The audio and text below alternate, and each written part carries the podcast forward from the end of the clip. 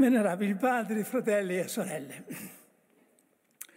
la storia della Chiesa di fine Ottocento e inizio Novecento ci ha lasciato una lezione amara che non dovremmo dimenticare per non ripetere l'errore che la provocò. Parlo del ritardo, anzi del rifiuto, di prendere atto dei cambiamenti avvenuti nella società e della crisi del modernismo che ne fu la conseguenza. Chi ha studiato anche superficialmente quel periodo conosce il danno che ne derivò per una parte e per l'altra, cioè sia per la Chiesa che per i cosiddetti modernisti. La mancanza di dialogo da una parte spinse alcuni dei più noti modernisti su posizioni sempre più estreme e per finire ereticali. Dall'altra privò la Chiesa di enormi energie, provocando lacerazioni e sofferenze a non finire al suo interno, facendola ripiegare sempre più su se stessa e facendole perdere il passo con i tempi. Il Concilio Vaticano II è stato l'iniziativa profetica per recuperare il tempo perduto. Esso ha operato un rinnovamento che non è certo il caso di eh, illustrare in questa sede. Più che i suoi contenuti ci interessa in questo momento il metodo da esso inaugurato, che è quello di camminare nella storia a fianco dell'umanità, cercando di discernere i segni del tempo. La storia e la vita della Chiesa non si è arrestata con il Vaticano II. Guai a fare di esso quello che si è tentato di fare con il Concilio di Trento, e cioè una linea, una linea di arrivo e un traguardo inamovibile. Se la vita della Chiesa si fermasse, succederebbe come a un fiume che arriva a uno sbarramento e si trasforma inevitabilmente in uno stagno e in una palude. Non pensare, scriveva Origene nel III secolo, che basti essere rinnovati una volta sola. Bisogna rinnovare la stessa novità. Ipsa novitas innovanda est. Prima di lui, il neodottore della Chiesa, Sant'Ireneo aveva scritto, la verità rivelata è come un liquore prezioso contenuto in un vaso di valore. Per opera dello Spirito Santo essa ringiovanisce continuamente e fa ringiovanire anche il vaso che la contiene. Il vaso che contiene la verità rivelata è la vivente tradizione della Chiesa. Il liquore prezioso è in primo luogo la scrittura, ma la scrittura letta nella Chiesa, che poi è la definizione più giusta della tradizione stessa. La scrittura letta nella Chiesa e dalla Chiesa. Lo Spirito Santo è per sua natura novità. L'Apostolo esorta i battezzati a servire Dio, Dio nella novità dello Spirito e non nella vetustà della lettera. Non solo la società non si è fermata al tempo del Vaticano II, ma ha subito una accelerazione vertiginosa. I mutamenti che un tempo solevano avvenire in un secolo o due avvengono oggi in un decennio.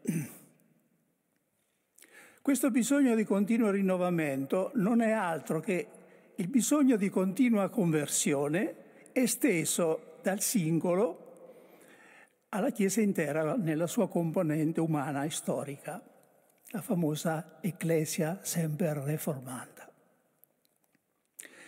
Il vero problema non sta dunque nella novità, sta piuttosto nel modo di affrontarla. Mi spiego. Ogni novità e ogni cambiamento si trova davanti a un bivio. Può imboccare due strade opposte, o quella del mondo o quella di Dio o la via della morte o la via della vita. La Didache è uno scritto eh, che risale a un tempo in cui era ancora vivente almeno uno dei dodici apostoli, illustra queste due vie. Ora, noi abbiamo un mezzo infallibile per imboccare ogni volta la via della vita e della luce, lo Spirito Santo. È la certezza che Gesù ha dato agli apostoli prima di lasciarli. Io pregherò il Padre ed egli vi darà un altro paraclito perché rimanga con voi per sempre. E ancora, lo Spirito della verità vi guiderà a tutta la verità. Non lo farà tutta una volta o una volta per sempre, ma a mano a mano che le situazioni si presenteranno.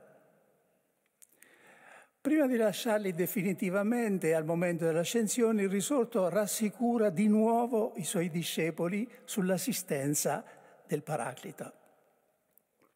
Riceverete la forza dallo Spirito Santo che scenderà su di voi e mi sarete testimoni in Gerusalemme, in tutta la Giudea e la Samaria e fino ai confini della terra. L'intento delle cinque prediche di Quaresima che oggi iniziamo, venerabili padri, fratelli e sorelle, detto molto semplicemente è proprio questo, incoraggiarci a mettere lo Spirito Santo nel cuore di tutta la vita della Chiesa e in particolare in questo momento nel cuore dei lavori sinodali. Raccogliere in altre parole l'invito pressante che il risorto rivolge nell'Apocalisse a ognuna delle sette chiese dell'Asia Minore. Chi ha orecchi ascolti ciò che lo Spirito dice alle chiese. È l'unico modo, tra l'altro, che ho personalmente per non rimanere io stesso del tutto estraneo all'impegno in atto per il Sinodo. In una delle mie prime prediche alla Casa Pontificia 43 anni fa, dissi in presenza di San Giovanni Paolo II, io ho continuato a fare per tutta la vita l'umile mestiere che facevo da bambino. E spiegai in che senso. I miei nonni materni coltivavano a mezzadria un vasto terreno collinoso e in giugno o in luglio c'era la mietitura, tutta a mano, con la falce sotto il sole. Era una fatica immane. Io e i miei cuginetti eravamo incaricati di portare continuamente acqua da bere ai mietitori. È quello, dissi allora, che io ho continuato a fare per tutto il resto della vita. Sono cambiati i mietitori, che ora sono gli operari della vigna del Signore, ed è cambiata l'acqua che adesso è la parola di Dio. Un mestiere, a dire la verità, il mio molto più semplice e più facile di quello dei mietitori che stanno sul campo. In questa prima predica mi limito a raccogliere la lezione che ci viene dalla Chiesa nascente. Vorrei mostrare in altre parole come lo Spirito Santo guidò gli apostoli e la comunità cristiana a muovere i primi passi nella storia. Quando furono messe per iscritto eh, da Giovanni le parole di Gesù sull'assistenza del, dello Spirito Santo, la Chiesa aveva già fatto l'esperienza pratica di essa. Ed è proprio tale esperienza, ci dicono gli esegeti, che si riflette negli scritti, nelle parole di Giovanni. Gli atti degli Apostoli ci mostrano una Chiesa che è passo passo condotta dallo Spirito. La sua guida si esercita non solo nelle grandi decisioni, ma anche nelle cose di minor conto. Paolo e Timoteo vogliono predicare il Vangelo nella provincia dell'Asia, ma lo Spirito Santo lo vieta loro fanno per dirigersi verso la Bitinia, ma è scritto lo Spirito di Gesù non lo, permet- non lo permise loro. E si capisce dal seguito perché questa guida così incalzante. Lo Spirito spingeva in questo modo la Chiesa nascente a uscire dal continente dove era nata, dall'Asia, e affacciarsi sul nuovo continente, l'Europa. Paolo arriva a definirsi nelle sue scelte prigioniero dello Spirito. Non è un cammino rettilineo e senza intoppi quello della Chiesa nascente. La prima grande crisi è quella relativa alla ammissione dei gentili nella Chiesa. Non occorre rievocarne lo svolgimento. Ci interessa soltanto ricordare come viene risolta la crisi. Pietro va verso Cornelio e i pagani, è lo Spirito che glielo ordina. E come viene motivata e comunicata la decisione presa dagli apostoli a Gerusalemme di accogliere i pagani senza imporre loro la circoncisione e l'osservanza della legge mosaica? È risolta con quelle straordinarie parole iniziali è parso bene allo Spirito Santo e a noi, eccetera. Non si tratta di fare dell'archeologia della Chiesa, ma di riportare alla luce sempre di nuovo il paradigma di ogni scelta ecclesiale. Non ci vuole molto sforzo, infatti, per scorgere l'analogia che c'è tra l'apertura che allora si operò nei confronti dei gentili con quella che oggi si impone nei confronti dei laici, delle donne e di altre categorie. Vale la pena perciò rievocare la motivazione che spinse Pietro a superare le sue perplessità e a battezzare Cornelio e la sua famiglia. Leggiamo negli Atti degli Apostoli. Pietro stava ancora dicendo queste cose quando lo Spirito Santo discese sopra tutti coloro che ascoltavano la parola. E i fedeli circoncisi, che erano venuti con Pietro, si stupirono che anche pagani, sui pagani si fosse effuso il dono dello Spirito Santo. Li sentivano infatti parlare in altre lingue e glorificare Dio. Allora Pietro disse, chi può impedire che siano battezzati nell'acqua questi che hanno ricevuto come noi lo Spirito Santo? Chiamato a giustificare la sua condotta a Gerusalemme, Pietro racconta quello che era accaduto nella casa di Cornelio e conclude dicendo, mi ricordai allora di quella parola del Signore che diceva, Giovanni battezzò con acqua, voi invece sarete battezzati in Spirito Santo. Se dunque Dio ha dato a loro lo stesso dono che ha dato a noi, per avere creduto nel Signore Gesù Cristo, chi ero io per porre impedimento a Dio?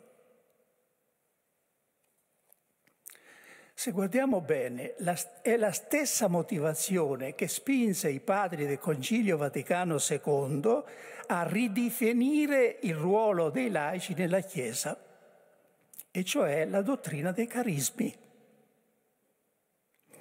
Conosciamo bene il testo del Vaticano II, ma è bene eh, ricordarlo, lo Spirito Santo, non solo per mezzo dei sacramenti e dei ministeri, santifica il popolo di Dio e lo guida e adorna di virtù, ma distribuendo a ciascuno i propri doni come piace a lui, dispensa pure tra i fedeli di ogni ordine grazie speciali, con le quali li rende adatti e pronti ad assumersi opere ed uffici utili al rinnovamento e alla maggiore espansione della Chiesa. Secondo quelle parole, a ciascuno la manifestazione dello Spirito è data perché torni come vantaggio comune. E questi carismi, straordinari o anche più semplici, siccome sono soprattutto adatti e utili alle necessità della Chiesa, si devono accogliere con gratitudine e consolazione. Siamo davanti alla riscoperta della natura non solo gerarchica, ma anche carismatica della Chiesa. San Giovanni Paolo II, nel nuovo millennio in Eunte, la renderà ancora più esplicita, definendo la Chiesa come gerarchia e come coinonia. A una prima lettura, la recente Costituzione sulla riforma della curia predicata Evangelium, al di là di tutti gli aspetti tecnici e canonici sui quali sono perfettamente ignorante, a me ha dato l'impressione di un passo avanti in questa stessa direzione,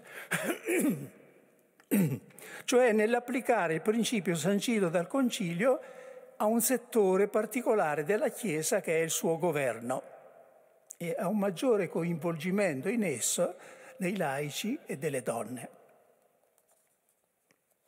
Ma adesso dobbiamo fare un passo avanti se non siete troppo stanchi.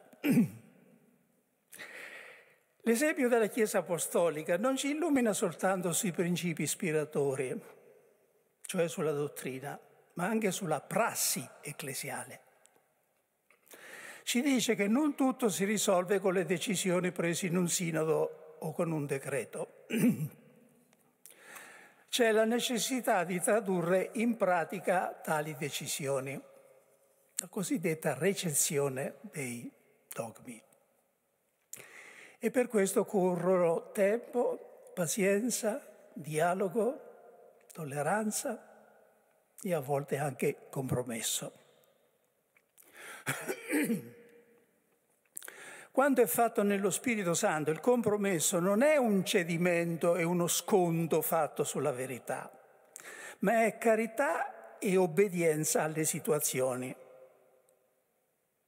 Quanta pazienza e tolleranza ha avuto Dio dopo aver dato il decalogo al suo popolo. E quando ha dovuto attendere, deve ancora attendere per la sua piena ricezione. In tutta la vicenda appena ricordata, Pietro appare chiaramente come il mediatore tra Giacomo e Paolo, cioè tra la preoccupazione della continuità e quella della novità. In questa mediazione assistiamo a un incidente che ci può aiutare anche oggi. L'incidente è quello di Paolo che ad Antiochia rimprovera Pietro di eh, ipocrisia per aver evitato di sedere a tavola con dei pagani convertiti. Sentiamo l'accaduto dalla sua viva voce. Ma quando Cefa venne ad Antiochia, mi opposi a lui a viso aperto perché aveva torto. Infatti, prima che giungessero alcuni da parte di Giacomo, egli prendeva cibo insieme ai pagani. Ma dopo la loro venuta cominciò ad evitarli e a tenersi in disparte per timore dei circoncisi. Questo è Galati 2:11. I conservatori del tempo rimproveravano a Pietro di essersi spinto troppo oltre andando dal pagano Cornelio. Paolo gli rimprovera di non essersi spinto abbastanza oltre. Ora Paolo è il santo che io ammiro e amo di più di tutti, ma in questo caso sono convinto che si è lasciato trasportare, non è la prima volta, dal suo temperamento di fuoco. Pietro non ha affatto peccato di ipocrisia. La prova è che in un'altra occasione Paolo farà lui stesso esattamente quello che fece Pietro ad Antiochia. All'Istra fece circoncidere il suo compagno Timoteo a motivo, è scritto, dei giudei che si trovavano in quelle regioni, cioè per non scandalizzare nessuno. Ai Corinzi scrive di essersi fatto giudeo con i giudei per guadagnare i giudei. E nella lettera ai Romani raccomanda a tutti di venire incontro a chi non è ancora arrivato alla libertà di cui gode lui. Il ruolo di mediatore che Pietro esercitò tra le opposte tendenze di Giacomo e di Paolo continua nei suoi successori. Non certo, e questo è un bene per la Chiesa, in modo uniforme in ognuno di essi, ma secondo il carisma proprio di ognuno che lo Spirito Santo, e si suppone i cardinali sotto di lui, hanno ritenuto il più necessario in un dato momento della storia della Chiesa. Davanti agli eventi e alle realtà politiche, sociali ed ecclesiali, noi siamo portati a schierarci subito da una parte e demonizzare quella avversaria a desiderare il trionfo della nostra scelta su quella degli altri. Se scoppia una guerra, ognuno prega lo stesso Dio di dare la vittoria ai propri eserciti, di annientare quelli del nemico, cosa che neppure Dio potrebbe fare evidentemente. Non dico che sia proibito avere preferenze in campo politico, sociale, teologico e via dicendo o che sia possibile non averli. Non dovremmo mai però pretendere che Dio si schieri dalla nostra parte contro l'avversario. E neppure dovremmo chiederlo a chi ci governa. È come chiedere a un padre di scegliere tra due figli, come dirgli scegli o me o il mio avversario mostra chiaramente da che parte stai. Dio sta con tutti e perciò non sta contro nessuno. L'agire di Pietro d'Antiochia, come pure quello di Paolo all'Istra, non era ipocrisia, ma adattamento alle situazioni, cioè la scelta di quello che in una certa situazione favorisce il bene superiore della comunione. Ed è su questo punto, venerabili padri, fratelli e sorelle, che vorrei continuare e concludere questa prima meditazione. Anche perché questo ci permette di passare da quello che riguarda la Chiesa universale a quello che riguarda la Chiesa locale, anzi la propria comunità, la propria famiglia e la vita spirituale di ognuno di noi, che è quello penso che ci si attende da una predica quaresimale.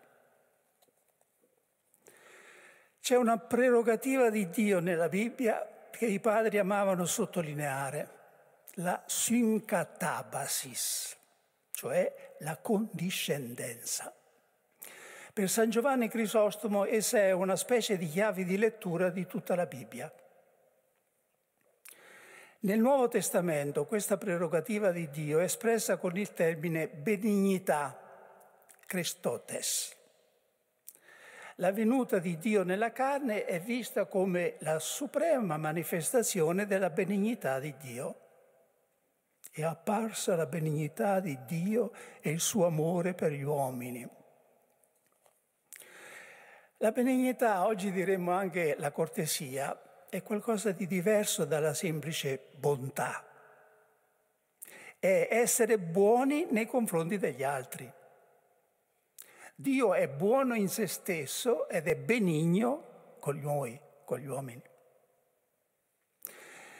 Essa è uno dei frutti dello Spirito, è una componente essenziale della carità, è indice di animo nobile e superiore. Occupa un posto centrale nella parenesi apostolica. Leggiamo per esempio nella lettera ai Colossesi e ascoltiamolo come se fossero dirette a noi. Rivestitevi dunque di sentimenti di tenerezza, di benignità, di umiltà, di mansuetudine, di magnanimità, sopportandovi a vicenda e perdonandovi gli uni gli altri se qualcuno avesse di che lamentarsi nei riguardi di un altro. Come il Signore vi ha perdonato, così fate anche voi. Quest'anno celebriamo il quarto centenario della morte di un santo che è stato un modello eccelso di questa virtù, in un'epoca segnata anch'essa da aspre controversie, cioè San Francesco di Sales. Dovremmo diventare tutti in questo senso salesiani condiscendenti, tolleranti, meno arroccati sulle nostre personali certezze. Consapevoli di quante volte abbiamo dovuto riconoscere dentro di noi di esserci sbagliati sul conto di una persona o di una situazione. E di quante volte abbiamo dovuto adattarci anche noi alle situazioni. Nei nostri rapporti ecclesiali non c'è per fortuna e mai ci dovrebbe essere, quella propensione all'insulto e al vilipendio dell'avversario che si nota in certi dibattiti politici e che tanto danno arrecano alla convivenza civile.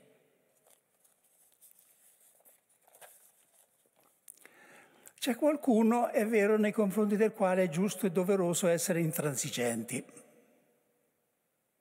ma quel qualcuno sono io stesso, è il mio io.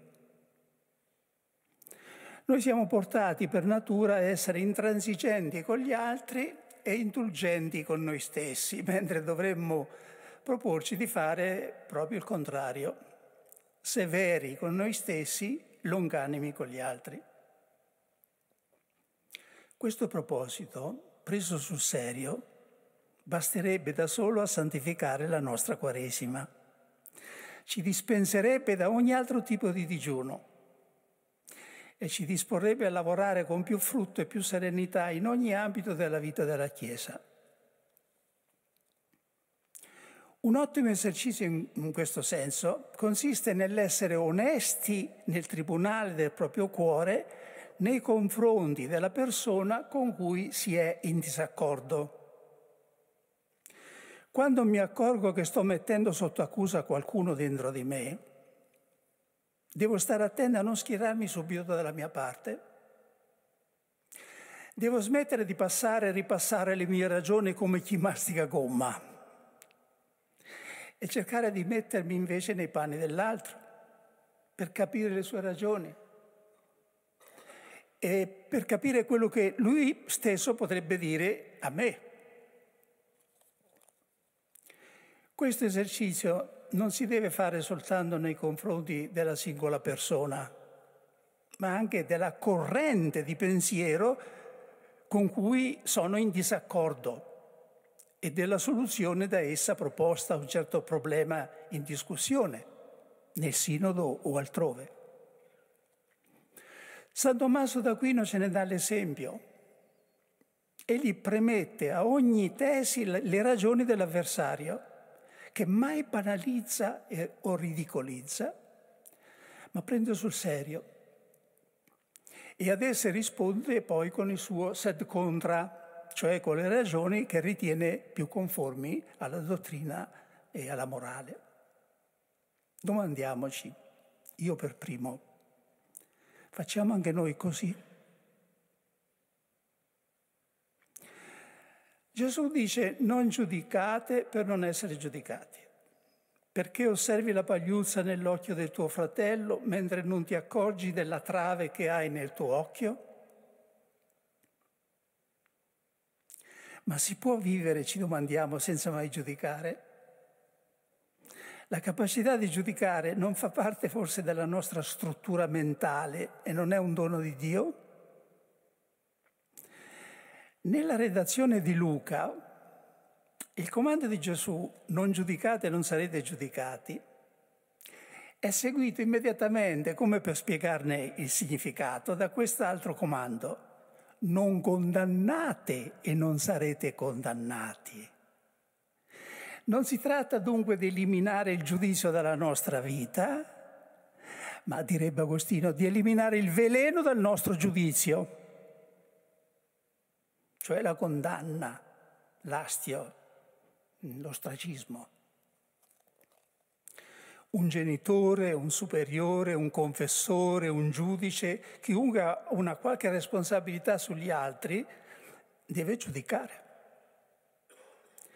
Talvolta anzi il giudicare è appunto il tipo di servizio che uno è chiamato a esercitare nella società e nella Chiesa. Sono i giudici.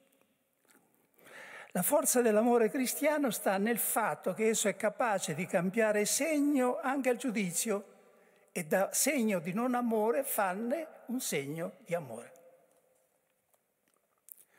Tutto questo, venerabili padri, fratelli e sorelle, non certo con le nostre forze, ma grazie all'amore che è stato effuso nei nostri cuori mediante lo Spirito Santo che ci è stato donato.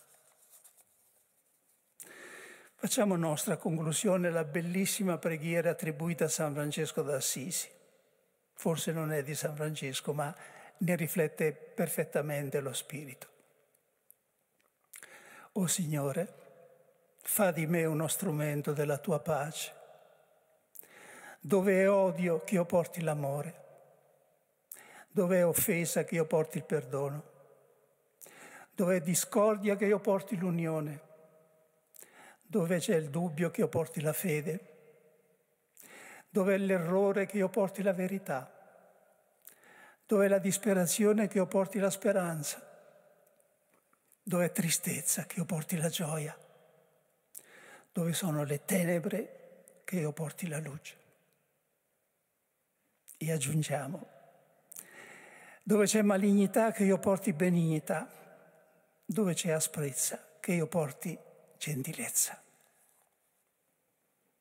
Nel nome del Padre del Figlio e dello Spirito Santo.